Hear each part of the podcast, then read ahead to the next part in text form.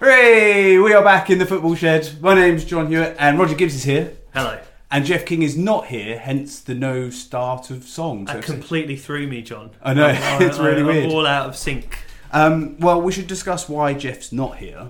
Because Jeff King's not here because he has a work function, which we all have jobs and work things we have to do, and family stuff we can't get out of, and that's hard in life, and you have to do those things.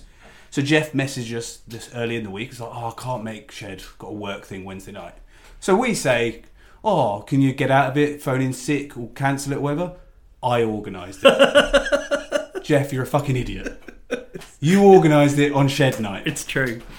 So Jeff's not here, so there is no song. So we may make up, we may play the drums that are in the corner. Um, but we are the Football Shed. We're here each week. Um, we're usually three English blokes, we're just two today that live in Melbourne, and we like talking about football. We record in Jeff's shed, hence the name Football Shed. We are still in Jeff's shed, so it's a bit weird being in his house without him here. You can find us on Apple Podcasts and Spotify. Um, if you enjoy it, give us a review, subscribe, tell your mates. Um, if you want to get in contact, shoot us an email at footballshedpodcast at gmail.com. If you want to write us a jingle so that we don't need Jeff here, that'd be great. Send it through via email. And you can find us on social media. Just search Football Shed on Facebook or Instagram. And now every week we start with a question, Rog. And Rog, I think you're going to win this week because there's only you here. Okay. Well, I usually win anyway. But this week's question is kind of topical for something that's happened this week. How many clubs has Kevin Prince Boateng played for? Wow. Um, well, he's definitely a journeyman. I'm going to go quite a lot. I'm going to go 15 clubs. He has played for 10. So close. But he started at Hertha, played for Spurs. Uh, Portsmouth was in there Yeah, at some point. Remember that? Uh, Milan, Schalke, Harry read that Dortmund, Milan again, Las Palmas, Eintracht Frankfurt, Sassuolo, and now Barcelona. Now, is this the weirdest signing of all time? Uh, it's up there. It's bizarre. Mm. It's like I Barcelona um, signing Paulinho last season from China was quite weird. So maybe they thought, well, that was a bit weird. We'll But kind of worked. we'll try and do something uh, even more off the wall. Um, I've read various justifications about why they've signed him. Yeah. Um, I just I don't get it. I don't think he's very good.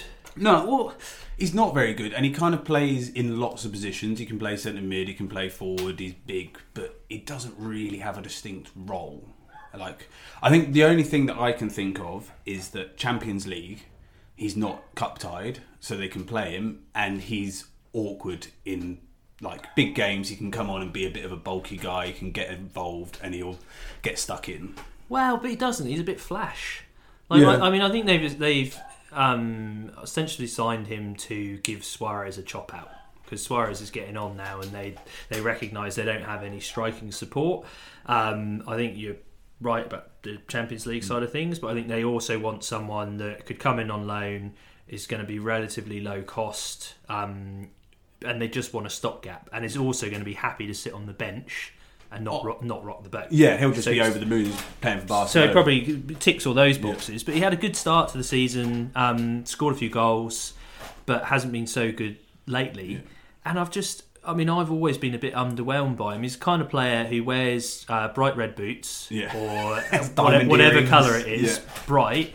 And you know, does a couple of step overs and Yeah. thinks they're a world beater, but then misses from three yards. Like I just, maybe he'll um, go to Barcelona and look like a genius. But I mean, and they've got you know Dembele's really kicked on in recent weeks. But they haven't got Do much him? squad depth, have they? They haven't like once you lose Not up front, no. one or two players, like if Messi gets injured or Suarez gets injured, they're struggling. Yeah, So uh, but if you're Barcelona, surely there's a better option out there than Kevin Prince Boateng. yeah, I'm sure G Rod would have probably gone. Yeah, I'll do that.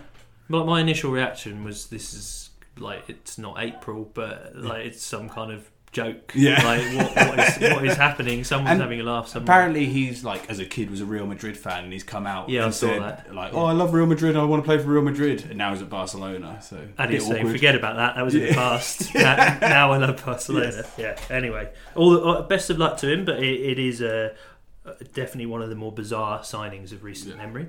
Um, whilst we're on signings, I do want to go through a few transfers that have happened. My favourite bizarre one is Ashley Cole going to Derby.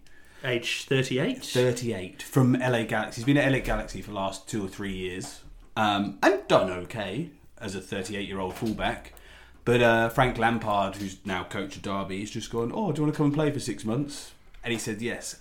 Everyone's saying it's a great signing. Oh, he's experienced. It's not a great signing. like the championship's really hard, and yes, Derby have a young side t- side, so experience is good. But I just don't get it. They've got a bit of a funny mix because they've got a lot of young players like uh, you know Harry Wilson's um, smashing it on loan from Yeah. Liverpool. They've got Mason Mount. They got you know they got a few young players, and then they haven't got a lot in the middle, and then they got some really old guys. Yeah. Like Keogh's still getting around. He's you know like 36. thirties, and um, they've got yeah a really old experience, and then you know twenty year olds. Um, so maybe that's Frank's uh, And like they are they are just in the playoffs, and I guess it's about getting across that line into the playoffs. I don't think they're going to get top two. Um, You can see why he's done it, I suppose, Yeah. in terms of bringing an experienced head. Yeah. And you know, I, I don't know how much he's going to play, but um, and he might be it might be a kind of start coaching type thing. Like he might start coaching for him and stuff. Um, on a bit sadder news with transfers, Emiliano, Emiliano I can't say his name. Emma, Emiliano, Emiliano, Emiliano, Emiliano Salo. Sala signed for Cardiff this week. I don't know if anyone's heard, but if you've missed it, he was flying from Nantes in France to Cardiff to sign, and his plane has gone missing overnight. Um, it's about 24 hours ago now, and they haven't found anything. So just mega sad. Um, I've got really nothing else to say on it, but It's, yeah, it's horrible. just tragic. Like you know, the your you've just completed your dream move to the Premier League. Um, he's you know he's an Argentinian guy. He's been playing in France for a couple of years. He's the second was the second top goal scorer in France. Yeah. Uh, I think he's got, scored twelve goals or something this year. Um, got a big move to Cardiff. Um, you know, Premier League, and and then so, something like this happens, and it, it, it's you know it's you don't want to see these things happening to anybody, but I mean from a yeah from from a footballing sense, um, you know I think Cardiff and Nantes will be Yes, gutted. gutted. like And um, apparently, it came out today that the, he called his dad um, from the plane, and he called his dad about an hour and a half before the plane went missing, saying there's something wrong. We don't know what's happening. I'm Oh, petrified. okay. And um, yeah, and it's just yeah, it's it's horrible. awful. Yeah. Yeah, it's gross. So let's move on from bad news to the football. Um, do you have anything other than transfers before we move off transfers? Um, only that uh, friend of the shed, Omar No Locker Niasse, might be seen on a football pitch Yes. near you again somewhere. Yeah. He's also gone to Cardiff. Um, yeah, so you might actually get a game. Might actually get a game. Uh, I, I don't know what to expect from him, but I'm looking forward to seeing him running around again because whatever he does, he looks happy when he's doing it. So I think he might be the perfect Neil Warnock kind of player. I think Neil Warnock will just go, "You're the best player in the world. Just run around lots and try and score," and he will. Um, it's not worked for Bobby Reid at Cardiff, ex no, um, Bristol City. Well, I mean, it, I think Bobby Reid was a big gamble, to be honest, because he um, he'd been a midfielder. Uh, he's 26. He's been always played midfield, goal scoring midfielder. Last year, the City coach uh, decided to give him a go up front. Just made a decision in pre-season. Yep. You know, scored 20 plus goals in the championship, which if you do, inevitably the people start Premier looking. League yeah. take notice.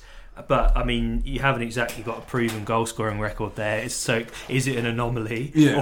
or or has he just found some form? And uh, he works so hard, and he's done that for, for Cardiff. Like I think he, I don't think he's necessarily had a bad season, but he's just not a natural goal scorer. No, and when you go up a level to try and put the ball yeah. in the net is that much harder. A- And at the end of the day, I think the most important thing as a as a promoted team or a team fighting relegation, it's that person who can get you the goals. Inevitably, the teams fighting relegation that have that guy are usually the ones that stay up. Yeah.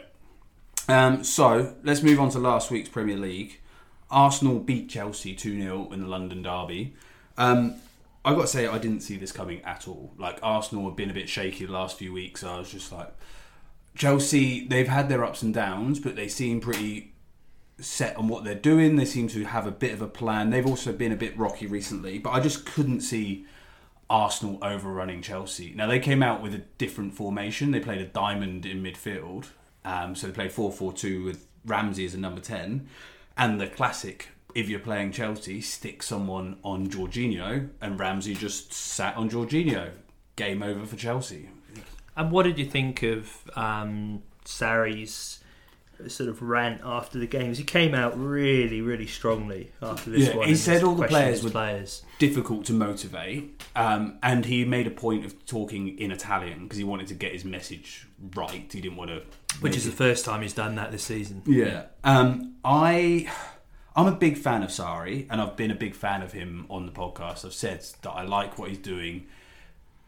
I'm not sure that's the best plan for the play, bunch of players he's got who are known to be a bit flaky. Do you know who else did that? It's Conte. Yeah. And then they just Then it all went Yeah, and it went downhill under Mourinho as well. And the majority of the core of those players are the same group of players.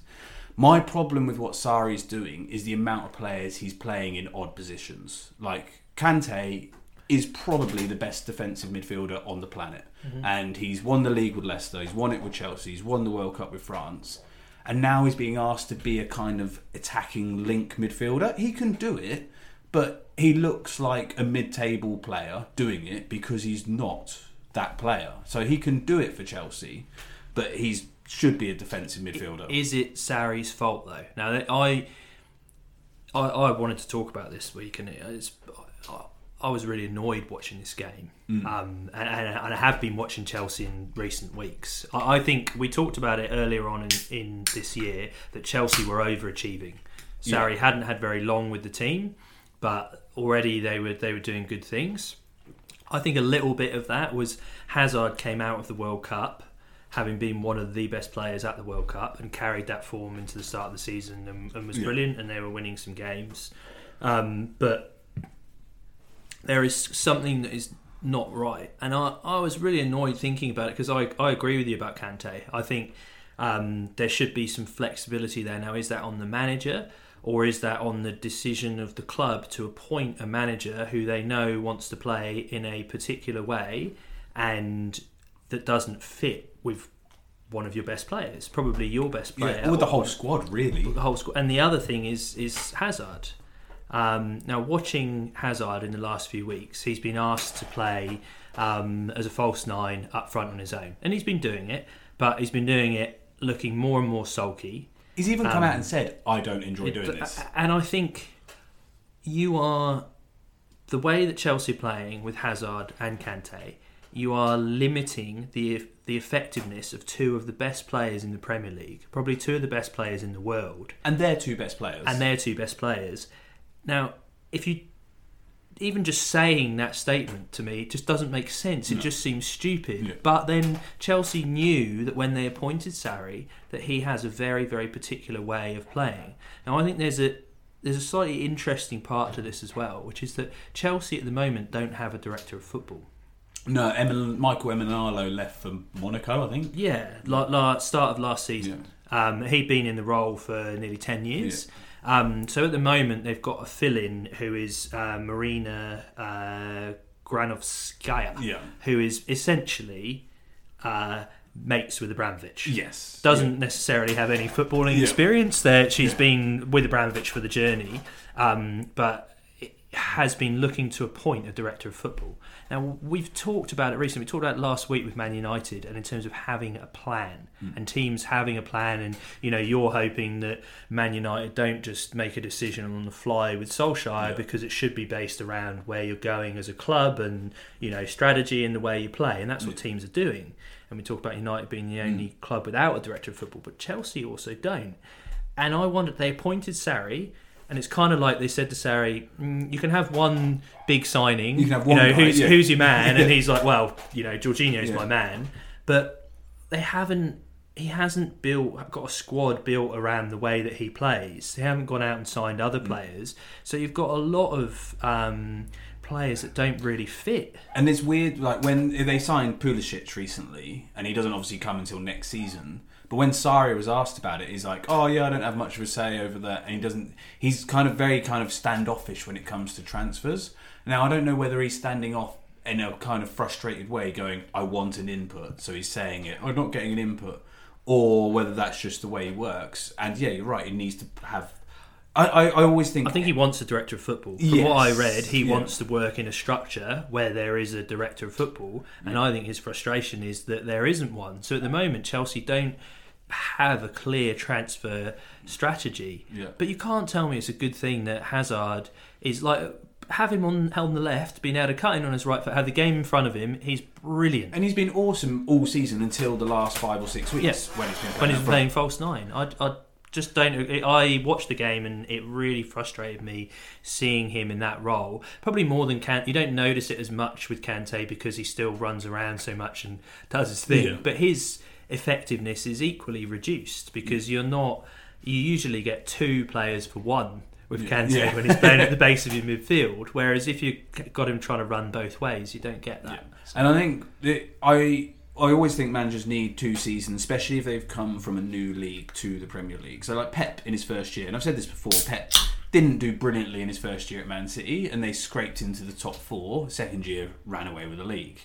Um, well, at the start of that second year, he bought three fullbacks. He just went, okay, my team's not quite right. I need three of these. I need great fullbacks, and he bought three, and that changed it. So I still think Sarri's got time to make it right. What I struggle with the fact that he's come out and said the lack of motivation is, is finding it hard to motivate his players. That's partly his job, but also he's got a lot of players in that squad that I think would be motivated. He's playing the same team week after week after week. He's Yeah. not changing out of the t- every game. He starts Kovacic and then after 65 minutes goes, "Oh, Ross Barkley." And, And- Pedro's playing every week, and There's no and Willian on the left. You've got Loftus Cheek, who's young and Chelsea through and through, would love to play. You've got the whole Hudson Odoi scenario where he might leave. Like, throw a few of the young guys in and change it up a little bit. Uh, David Luiz.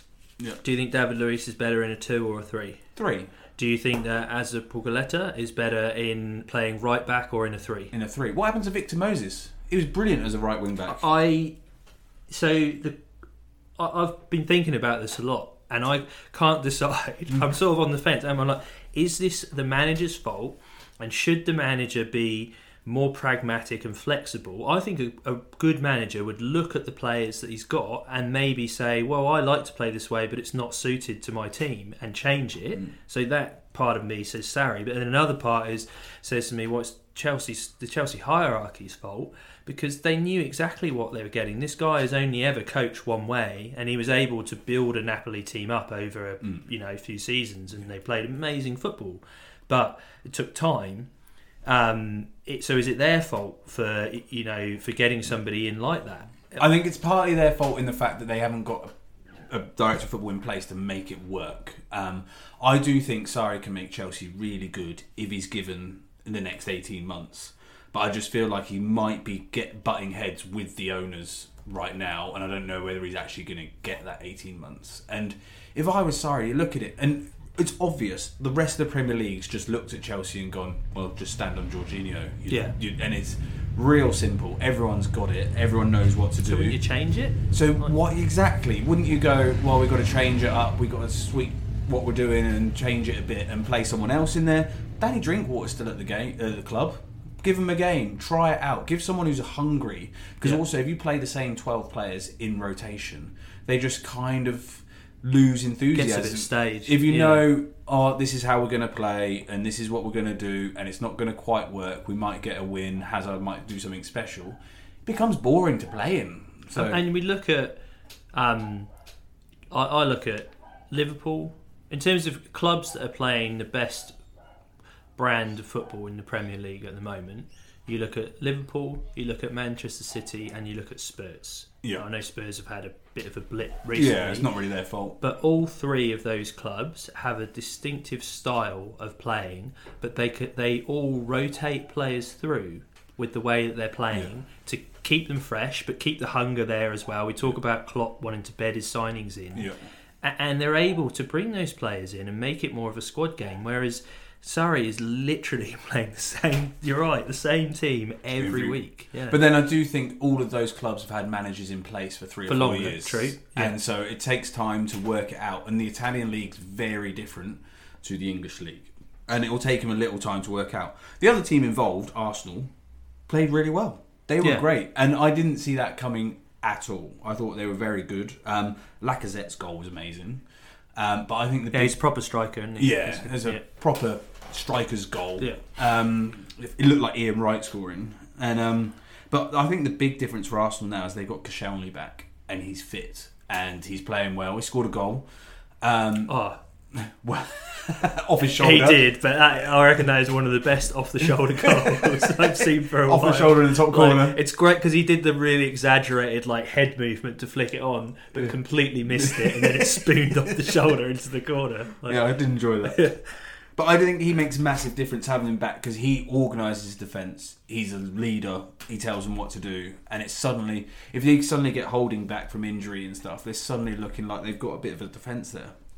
Yeah, and I mean uh, it's uh, Chelsea would have really skipped clear um, in fourth if they would have won that, whereas that tightens it all up. And I mean that um, race for fourth between Chelsea, Arsenal, and Man United is is, is going to be really an, a really interesting subplot. I think to the rest of the season. Um, moving off Arsenal, Chelsea, there was a couple of four threeers at the weekend. Um, Liverpool beat Palace four three in what was kind of a ridiculous game, um, but Julian Speroni.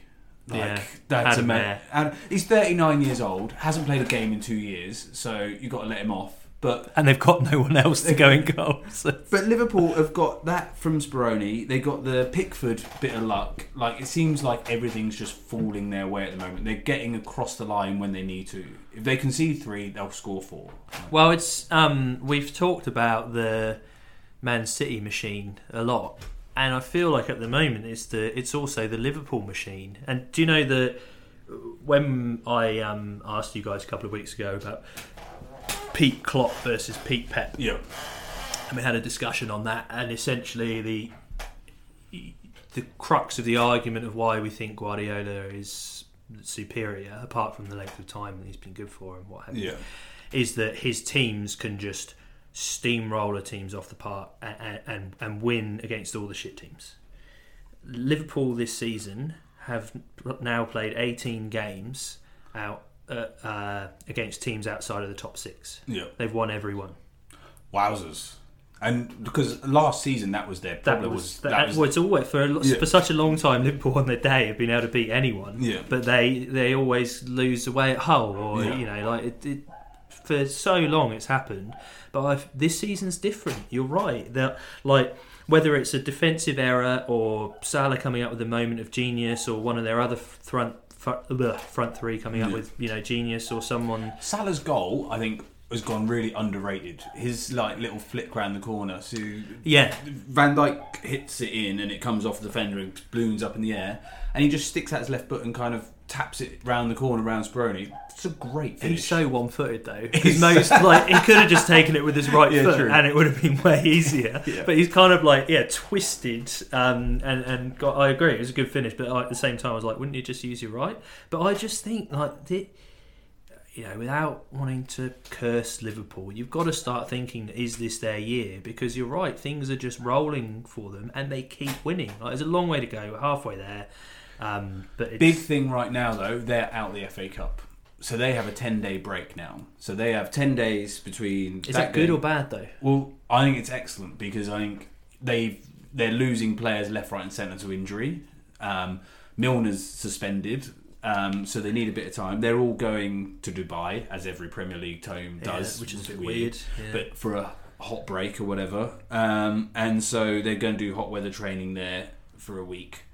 And Man City play Burton in the League Cup tomorrow, which I think they're going to win because they're nine 0 up. Never know play the third team. worth a flutter on Burton. Um, so yeah, but then they've got the FA Cup game before they, and then everyone plays in the Premier Tuesday. League next week. Yeah. Um, so I think that's a big thing for Liverpool is that they've got this break now to just kind of go, okay, we've got to 23 games, we're on 60 points, which is a ridiculous amount. yeah.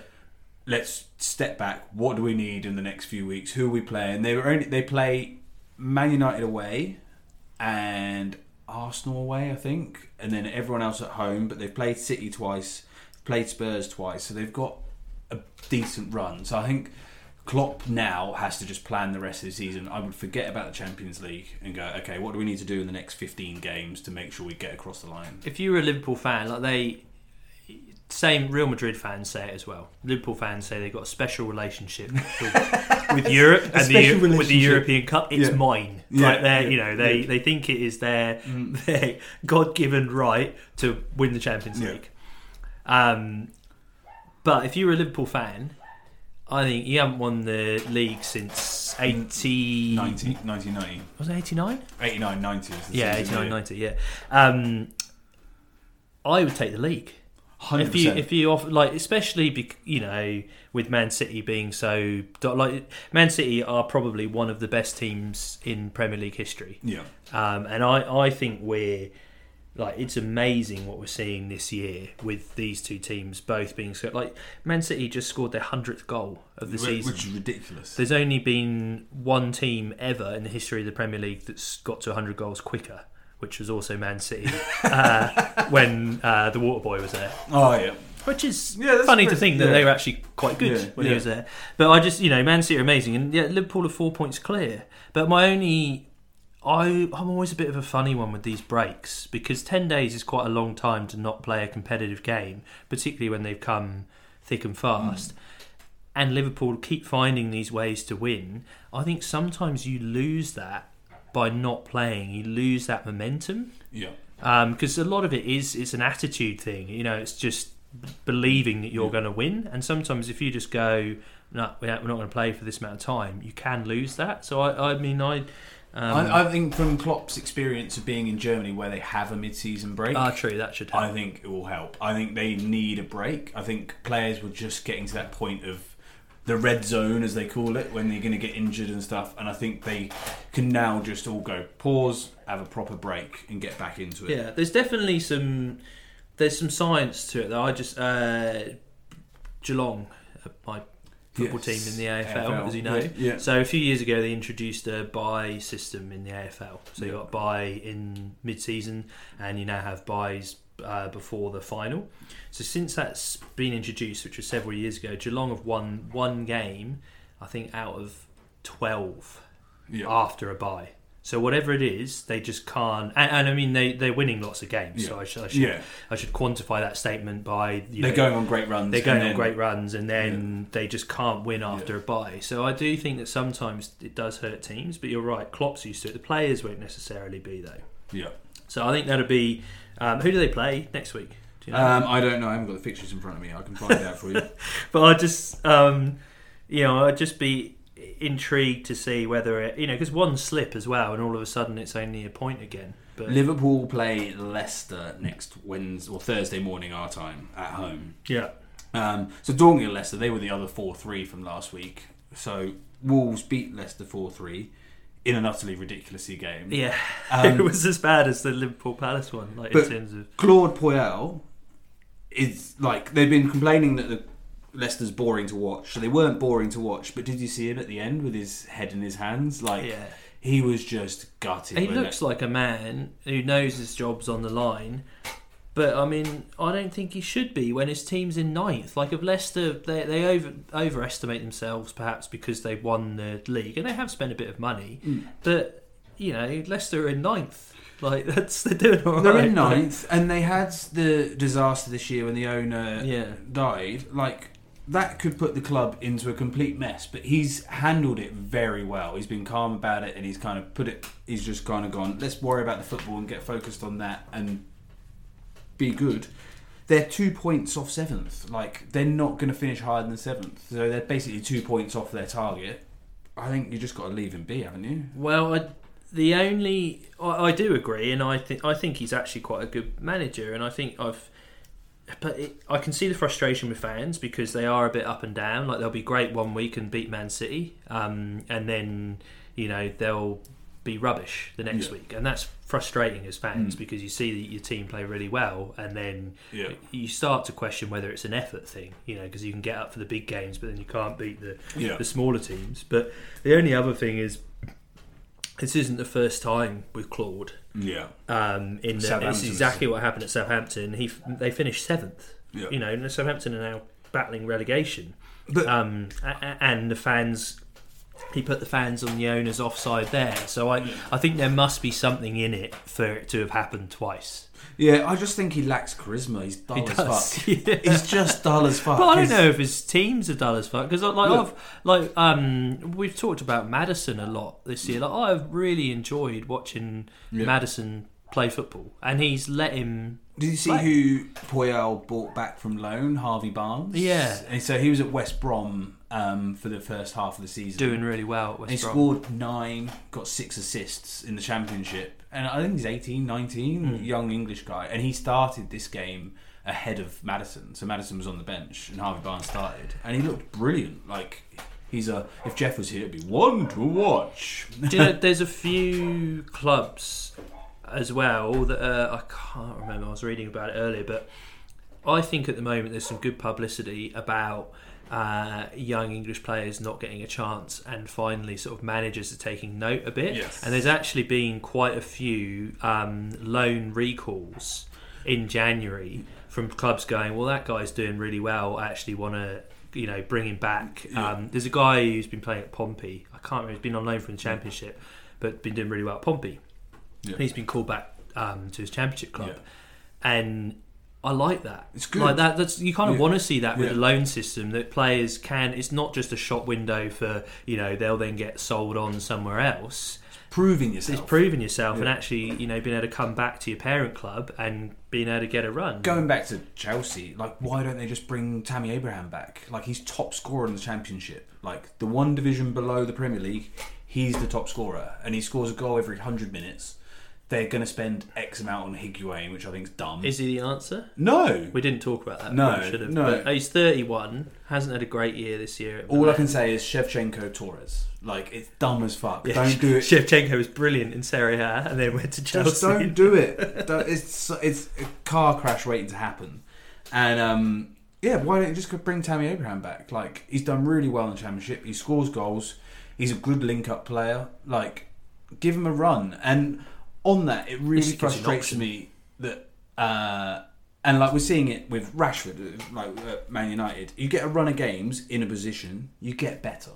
Yeah. It's real simple. Like if you get to play a few games in a row, you get better at playing that position. Particularly if you're a young player, because you've got scope to improve. It's Yeah. not like you know you're, you're not going to improve much at 32. No. But I mean, some players do. But it's it? it, it's it's, It's an rare. anomaly. Um, you you know if you whereas if you're a Rashford, you know what what- you need to get better is is game time. Yeah. And, and I mean the the other thing with the we're going back to Chelsea and the director of football, um, so who is also in control of loans.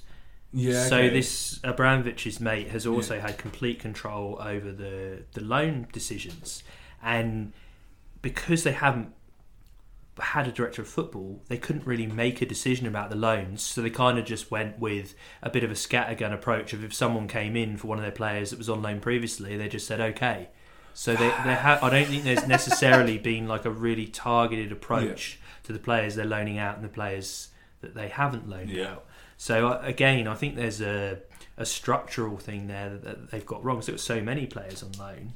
I, yeah, I, I like the fact that um, Leicester have um, yeah recalled Harvey Barnes. Yeah. Um, have go, but yeah, and I also agree. I think Claude's getting, getting a bad rap. Yeah. I kind of, I honestly feel like every week he's on the verge of getting sacked, and he is probably, if you looked it up now on, um, you know, a betting website, he would probably be the favourite Yeah, to lose yeah. his job, like which is bizarre. Yeah, it's nonsense. Let's move on to what is going to be my favourite point of tonight. it's the Everton bashing moment. So Jeff's not here to defend them, and I don't think he would defend them from what Jeff said this week on WhatsApp. But Southampton beat Everton two one, and I bloody love it. It's so good. Everton are a mess. They're a complete mess. One of the things that I loved about Southampton is James Ward-Prowse scored a great goal, Yeah, and I think that's a he's cracking goal. Yeah. he's an English player who's massively underrated, and if he played in a Spain or a France, he would be at a top three or four club. Technically brilliant, slow as Yeah, like hasn't got I any like pace, Ward-Prowse, yeah. but he's got all the ability in the world. Great at dead balls. Um, and can pass from anywhere. So I, I really hope that he gets a decent run in the team. And last time he did have a decent run in the team, he looked really good. Yeah, and he got- he played for England. back, Yeah. played um, I in this game again, running with the theme, I was screaming at the TV and, and pissed off again. Richarlison. yeah. Is he a waste of money? I don't think he. Ne- I, no, I don't necessarily think he is a waste of money, but I again think he's being played out of position. Now he might be. He's young. He might be able to be a striker in the future. But for for his brief Premier League career so far, he has looked a far far better player, being run, being able to run in from the left hand side Yeah, and run at people, facing run at people. people. And we've looked at there are other players that have. I mean, Thierry Henry essentially made a whole career out of. He started, you know, he was pl- as a winger, but then got converted to a striker. But even when he was a striker, he essentially loitered out on the left wing. Yeah. Uh, you know, was very very quick.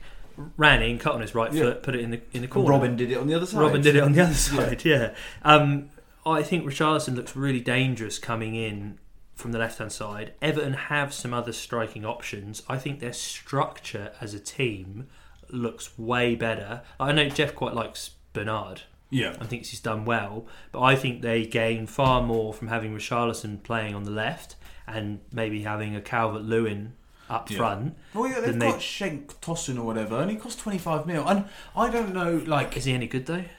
I think he might be good, but he doesn't get a run of games. Going back to that thing of give him a run of games. Give him uh, you know, he's um, sticking to his guns as well. Silva's playing very much the same team, same players, week same in, week teams. out. Yeah. He's sort of dropped um, Walcott and put in Lookman, which is good. Um, but I do like, you know, I love Marco Silva, Mm. and love is unconditional. But I think Is he a one-trick pony? Yeah, I, well, I just wonder. he- He has to work out what he's doing now. Um, I think the fans are losing a bit of confidence in what he's doing, and you can't say, "Oh, Everton, they play like this." I can't tell you what they play. I don't know whether they play counter attack, they play possession football, do they play a pressing game? I don't really know. And they have some good players in there, but I don't think they have an actual structure of what they're doing, and I don't think they know, and that's a problem. I think again, some of it comes down to structure of the club, and the you know there, there's been a lot of flux there with managers going and also different directors of football. Um, they've now got um, the guy um, Marcel Brands, Brands, was yeah. uh, PSV. Yeah. um, you know, good reputation from Europe or what have you. Um, but they, it's it's another change in a in a key role, and there aren't many players at the club that have been brought in whilst both Brands and Silva have been there. So Yeah. they're, I think, similar to Chelsea. They're also dealing with a lot of square pegs in round holes, and I think that's why when we look at Everton playing, we don't really know how they play. Partly it's because Silva hasn't necessarily got the players he wants there. If, if you're Everton, you need a striker, yes? Yeah, they've needed a striker since they sold Lukaku. Like blind Freddie could bloody see they need a striker. Who do they buy? Like, where do you go Kevin as... Prince. Yeah. but, like, they have... There's literally zero options for someone who's in Everton position unless you have a young player coming through or you loan a young guy from a mega club. What are your options? Do you play Calvert Lewin every week? You Calvert Lewin's crap. Like, he's proper he crap. crap, yeah. yeah, he's proper crap. Although he's been playing for I, England. I think, but yeah, I think Tosun's better than uh, Calvert Lewin. Um, and yeah, do you like get a Giroud from Chelsea if he's going? I think he would work well at Everton, but it's not the future. If they need a sixty million pound striker, for example, they well, can how much did it. they spend on Richarlison? forty. Where do you get them? Because if they're that good, they're going to go to somewhere brilliant, and people don't gamble on like. I'd go the- after a young. If I was Everton, I would. Um, sorry to jump in. No, I, I think. I'd, I'd go after a. You know, you've backed Silva in. Mm. They they've had a, a lot of. There's been a lot of turmoil at Everton in, in the last you know few years. Things haven't worked. They've backed in other managers and it hasn't worked. Yeah. I, I, they'll be hesitant, right? Yeah. Because they decided that Steve Walsh was their man, and they decided that Koeman. was their man, and they said, "Koeman, you you know, you guys go out and sign players." They spent 100 million on five number tens, uh, and it, so you can, you can see why they'll be a bit cautious. But I I think you've got a young manager. Generally, they've got a young team. I, I think that you go after a young a younger striker and you just play him. You say you're going to be our main man, and you play and and just give them a run. give him a run. And I just There aren't that many. No, there's just not many out there. And the thing that worries me about Everton is that I can't see it changing. I don't look at their squad and go, ah, if you play this guy instead of this guy, it's going to all get better. Like you look at Chelsea and you go, there's options. Look at Everton and you go, ah, you can replace Walcott with Lookman. They're basically the same player. Fast, quite tricky, take people on, don't score goals. That's their job. That's what they do. And they should score goals, but they don't. Bernard is okay, a bit tricky, but he's a bit lightweight. He doesn't really do anything. Sigurdsson's pretty, but he's not going to like. He needs players round him to do the I, legs. I think I he's just- been a bit of a flop too. I just Yeah. don't like Sigurdsson was great in that spell at Swansea, um, but the thing about Sigurdsson is he does some things really well. Like takes a great dead ball, Mm. um, can pick a pass, but there's also about usually about 75 minutes of a game where he's just not involved. He's Yeah. a passenger, can't run both ways, doesn't get on the ball as much as you want from a ball playing number 10 yeah. um, and they don't necessarily have many options in, in his position. No, they got rid of all the other. Got rid of all their other number And, but Swansea, the whole team was built around him. Yeah. he didn't have to do any running. It was just stand there. We'll give you the ball, make something happen. And you'll keep us up. Yeah. And he did. And uh, so yeah, I like I think Everton, who are sat in eleventh, um, which is only three points off seventh or the top of the Everton Cup, but also only four points off thirteenth and looking downwards to relegation. They're not going to get relegated. No. But I can see them just going. I can't see them improving massively. So if you were Everton, would you build your team around Sigurdsson? I think Everton are too good to build their team around Sigurdsson because I think he's got some limitations as a player. I know he cost a lot of money, but there's a reason why he didn't quite make it at Spurs. Um, and I, I don't. I think he's. If you're a, um, you know, a team battling relegation, I think he's. You can He's build brilliant. a team around him and he'll keep you up. I don't necessarily think if you're Everton, they want to go from fighting for the Everton Cup to challenging the Big Six. I don't think that Sigurdsson is the player to build your team around. Uh, and he's getting older. I, I I think you can. I think you can build your team around him, but you have to change your team. You can't have Bernard and Sigurdsson in the same team because neither of them run. Like so, you've got two players doing not a lot, um, and Sigurdsson needs a striker that makes good runs. Calvert-Lewin doesn't make good runs. Richarlison just runs around, and he should be a winger. And Cenk Tosun doesn't ever play. So I think if Sigurdsson had a striker, if Sigurdsson and Giroud played together, they would play really, really well. I think. I think they'd do really, really well. But I think you should build your team almost in a 4-4-1-1 and just let them do something. I don't think you can play the 4-2-3-1. They get overrun in midfield. Um, Goya, Guy, or Gay, or whatever his name is, has to do loads of the mop up work, um, and it leaves Gomez just to do any of the passing. Well, and, th- and that's the other difficulty in that Gomez is their other creative hub, if you like, apart from Sigurdsson. He, he, you know, he's the player they rely on to create things, and he's on loan, and there's no certainty. He's generally been very good, um, but he's no certainty to obviously to be a permanent signing. So you'd be reluctant to become too reliant on him because he Mm. might go. But I, I think Everton have to. They should be trying to. Everton have enough good players in their team to be fighting for the Everton Cup, and they sh- they they will think that they should be finishing seventh. Although I think there's an argument to say that Wolves and Leicester are a, a, a better team than Everton at the moment, but also build for next year and work out what is their style of football, target what players they want to sign in the summer, um, you know, and, and get makes plan. make a plan. Yeah. Yeah. Everton played Millwall in the FA Cup in the weekend coming, and then in the league next week they play Huddersfield away. Now, Huddersfield have just signed the new their new coach, whose name I can't remember, but he's the Dortmund under twenty three coach, who's exactly the same that Wagner was beforehand. which is bizarre, right? Mm. Like I- I, know it really worked with Wagner, but it is a little bit like, well, you know what? It, it worked Well, last time. Maybe yeah. maybe we'll try, it again. Like, Yeah. I just I don't know if it's going to work, but there may be a new manager bounce, so there may be a little bit. I can see next week we be sat in here and Everton have lost to Millwall in the FA Cup and lost to Huddersfield, and Jeff will be back and it'll be brilliant. yeah, I'd quite enjoy that. Um, let's uh, we're running out of time, so let's touch on Spurs quickly because Spurs scraped past Fulham in the last minute with Harry Winks' uh, goal out of nowhere. Um, but Spurs are in a pickle. They've got no Kane, no Son, no Ali. Um, Six weeks. Ali's, Ali's out out for six Yeah. weeks. Um, and they've got the win against Fulham, but they're really struggling for players. They're still in the FA Cup this week. They've got Palace away. If I was Spurs, I'd just flunk it. Just go, have it. They've got the Champions League coming up.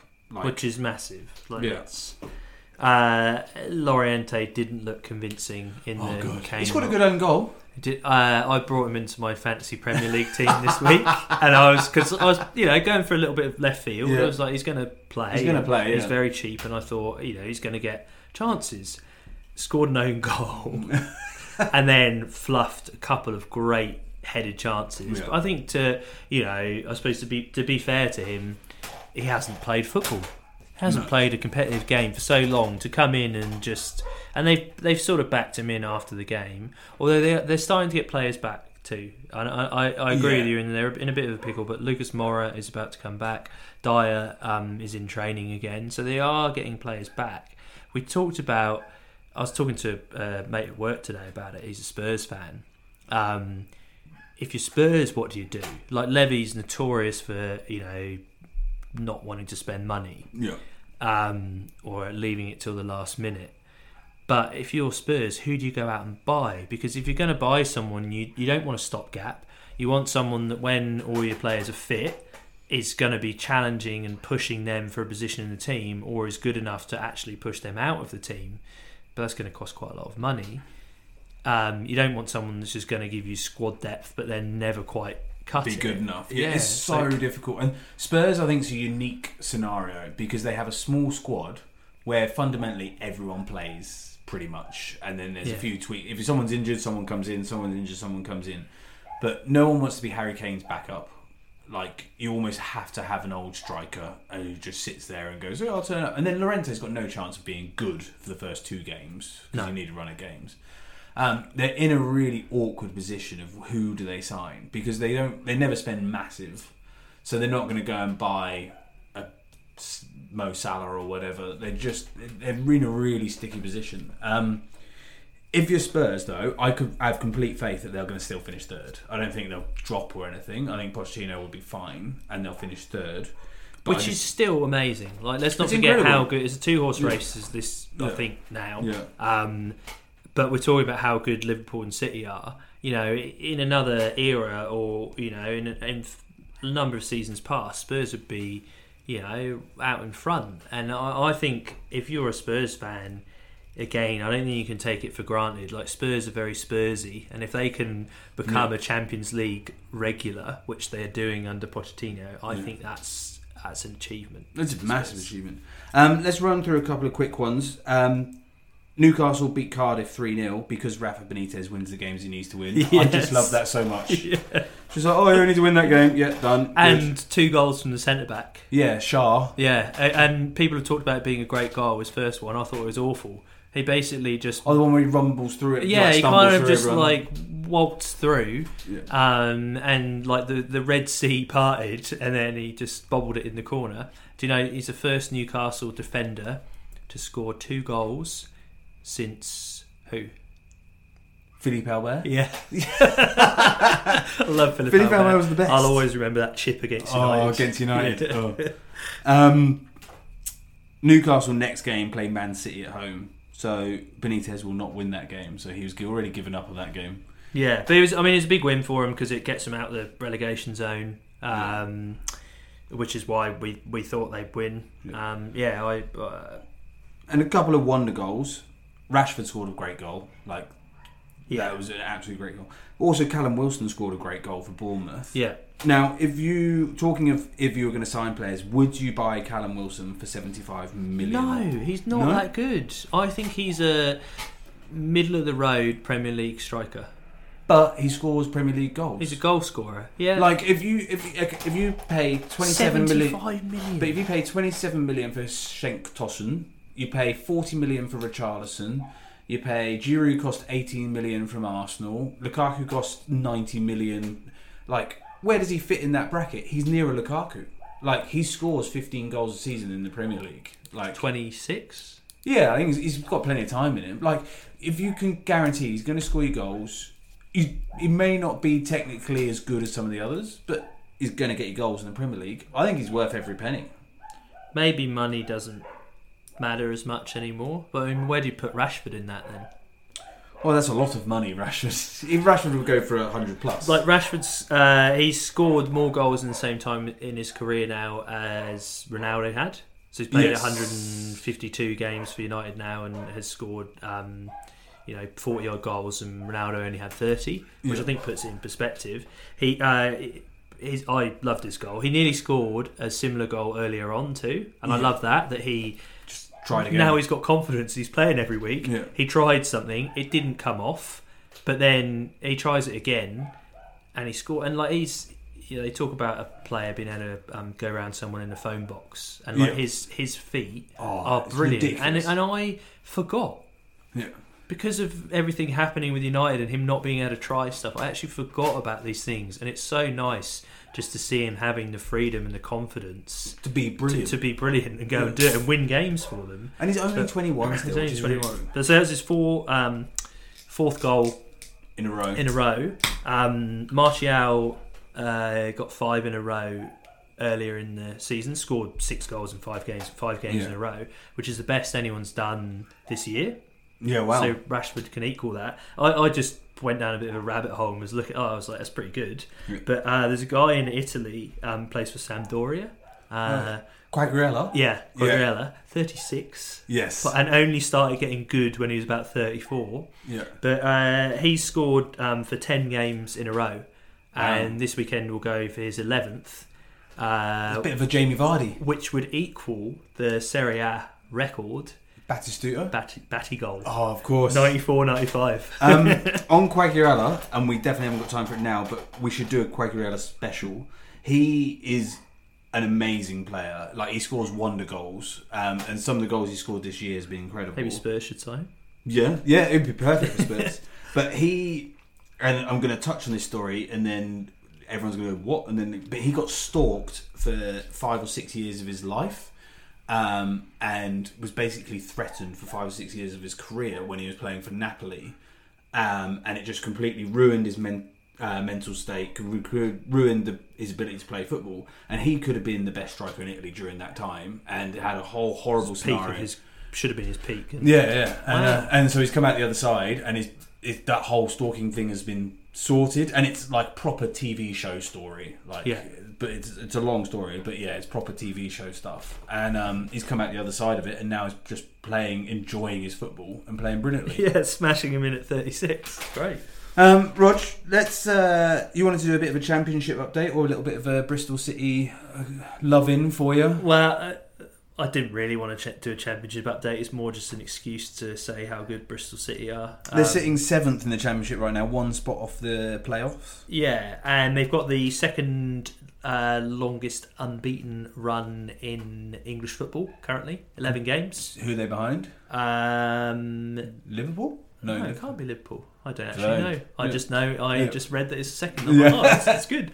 Um, but uh, I City are going well, and I think they they have a good young manager um, in Lee Johnson, and he's um, just been out to Leipzig to go and uh, do uh, take part in a few training sessions Oh, with nice. Red Bull Leipzig and their coach to see how How they um, do stuff. how they do stuff. And he's also been to Michelin star restaurant earlier in the season to see how they do things, and he's um, done Oh, a, okay. done a shift in A and E to see Wow. how things work Oh, in A and E. And so I just, yeah, he's 37, which is pretty young Yeah. for he played at Bristol City under Yeah. his dad, as you know. Um, but I just uh, we've got a pretty young squad. I don't think Bristol City are going to get promoted. I'd love it if they did.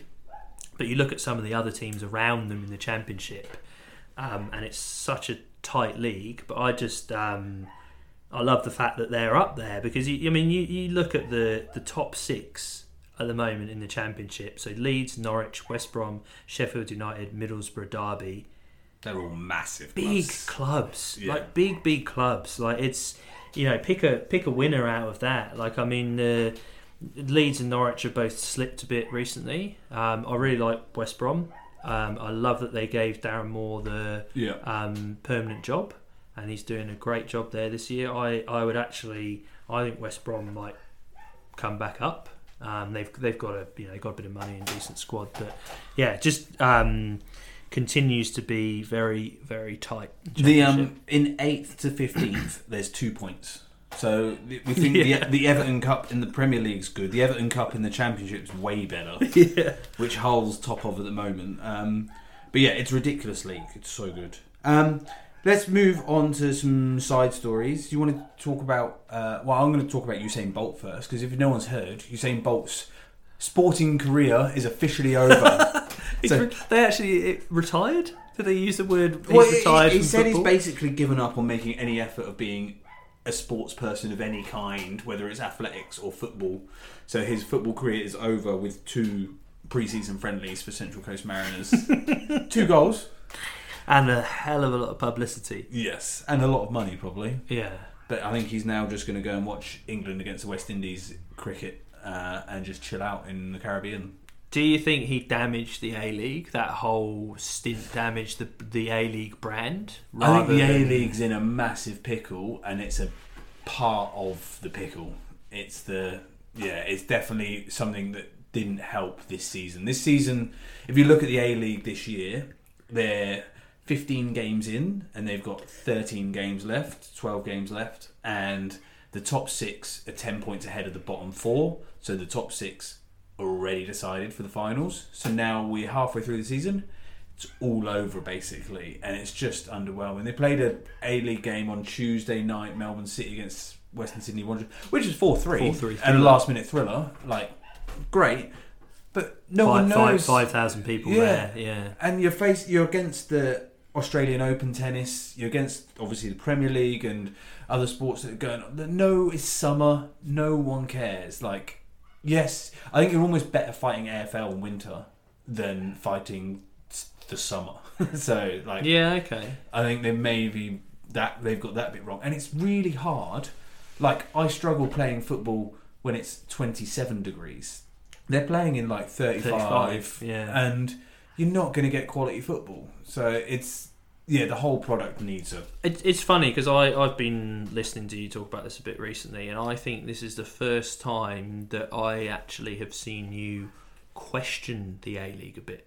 yeah. Like normally, you've always been like football will always win in the end. Yeah, we'll these, these, these other sports are crap. Yeah. Football's too big to fail in Australia. You Mm. know the kids are playing it. yeah, I've always it, said it, I it- think it will work, Yeah. and I kind of feel like recently, and I think that that's an indictment on the way that the um, game's been run in this country in the last few years. Like it's just they, they- they had the ability to kick on, but they just Yeah. made a lot of shit decisions in a short period of time, and now I reckon they've probably put the game back ten years. Yeah, they've gone. They built up, and they got to a point. There was the Del Piero time and stuff, and there was a point that it was good. And David Villa came in from Melbourne City. Money came in, and there was this moment of this could be pushing on something great. They've gone back to year one, and they've got to start again, and that's fucked. Um, do you have any other side stories? Uh, my going from one monkey league to another. Um, uh, sorry, Simon, but uh, Scotland. Now, Yes. in Scotland, we talk about they're getting excited about a title race for the first time in a long time. yes, in. Kilmarnock are doing well, and In Scotland, the top four are separated by three points. oh wow, Now, this is a league where only two clubs have won it since 1979. that's amazing. So this is a big Yeah. event in Scottish football. The fact that there are four teams up there challenging. I mean, Rangers have obviously got a lot of publicity because Steven Gerrard's come in. Now, I must admit, I don't really follow Scottish football, Yeah, um, and I haven't been looking at this, but I think that's great. it's awesome. But although the only thing was, I, I thought "Oh, that's really good, but then I thought, is that because the other teams have got better? Or is it just that because of what happened with Rangers, Celtic have had no one pushing them, so Celtic have also got worse. And So Celtic the- sold their best player. Celtic sold their best player, so the whole standard has got worse, and Celtic have actually come back to the field rather than your Aberdeens and um, other clubs improving. Yeah, I think so. I do think Rangers have improved under Gerrard, um, and Steve Clarke uh, ex Chelsea assistant, and he was West Brom manager for a bit. He's Yeah. a manager at Kilmarnock, and he's done really well. And he's a good coach. He's just made young players good. And Derek McInnes at Aberdeen, you know, is Yeah. also he's been Yeah, he's um, done really been there well. for a while and doing well. But yeah, I just um, there is a title race in Scotland. There's a four way title race, which is great. Yeah. Um, do you have anything else before we go on to end feature? No, I think I do. Well, now usually this would be where Jeff would play us a brand new song for end feature. Are you so sing? I, I, I can't sing, Rog. so we'll just go on to last week's results, which uh, we both won. So we both bet on Newcastle to win, and I bet on Man City to win at minus two against Huddersfield. You bet on them to win both halves. So we both won, and that's good. I really thought this was going to be the week. We're all three. Maybe the first time ever that all three of us have won. And I looked at the results and I'm like, yes, we've all won. And then I saw your message. Jeff bet on Man City to win, but at minus three. So they won 3 0, so they did not win. So that leaves it with uh, Roger on 380 bucks, I'm on 200 bucks, and Jeff's on $47. But it does also mean. But we're- when did he, I thought he was on 18. When did he get up to 47? no, won a few weeks ago. Once he's had two wins now. Yeah, two wins all season. That passed me by. Yeah. Yeah. But it does mean that we're back to evens. We're $4 behind for the whole year. So we're basically yes. on evens. Um, but do you have a bet ready for this week? Uh, I do. Um, it's a bit of a funny week because um, there's FA Cup at the weekend, obviously, Yes. um, which is what I've gone with for my bet. Um, the big game in the FA Cup is on Friday night, yes. uh, which is Bristol City versus Oh, no, Arsenal. Arsenal Man United. and Arsenal Man United. Uh, I've bet on uh, there to be both teams to score in Arsenal Man United.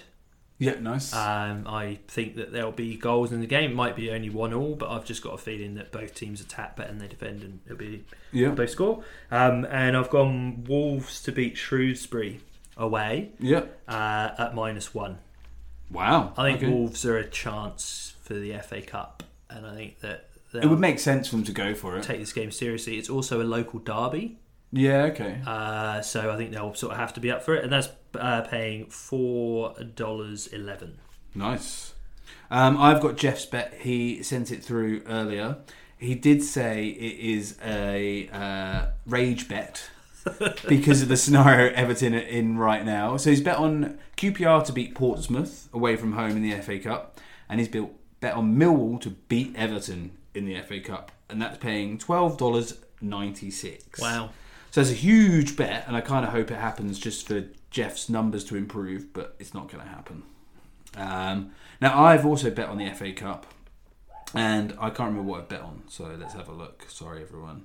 So, I, oh no, I have. Yeah, I bet on Watford to beat Newcastle in the FA Cup Okay. because Newcastle going to throw the game. Newcastle don't care about the FA Cup, and Rafa will win the games he wants to win.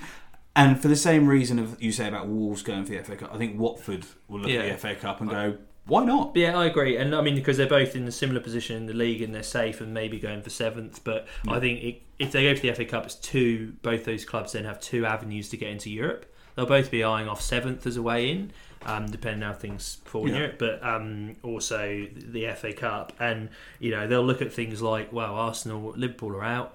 Um, Arsenal and United are playing each other. There's another one gone. Like all of a sudden, Yeah, as long as you avoid Man City, you can go quite far. And then I've also bet on Marcus Rashford to score against Arsenal. oh, I'm going for the five in a row. Yes, All right. I reckon he's going to score because it was paying three dollars twenty-seven, which is a lot. Rashford to score. Just Rashford to score a goal any time. I was like, that's a lot. Like there was Lukaku in there for a dollar eighty, and I was like, you you have not updated this? Do, do they know Bed- something bedding- that we don't? Like that? Yeah. That's a lot. I agree. It's um. I yeah, I wish I would have seen that. so that's paying seven dollars eighty Yeah, for those one. two. So hopefully that comes off. But uh, I'd like it if it did too. Like I'm just enjoying the ride with Rashford at the moment Oh, because it's like what you know, watching a kid that's been unhappy for weeks and weeks and weeks, and then Suddenly, like, oh, suddenly he's got this freedom to play, and you're like, "Fuck, he is so good." um, you got anything before we go? Uh, no, Jeff, you're useless, but he'll be back. Yeah, next. Jeff, next week, uh, don't organise a work meeting on the same night as the pod. Uh, thanks for listening, everyone. We will be back next week. Um, as always, if you want to get in touch, shoot us an email at footballshedpodcast at gmail.com or find us on social media. Just search Football Shed Podcast. And don't forget to leave us a review on Apple Podcasts and subscribe and tell your mates. Thanks, everyone. We'll see you soon. Bye. Write us a jingle. Please. Bye. Jingle, Bye. jingle. Bye.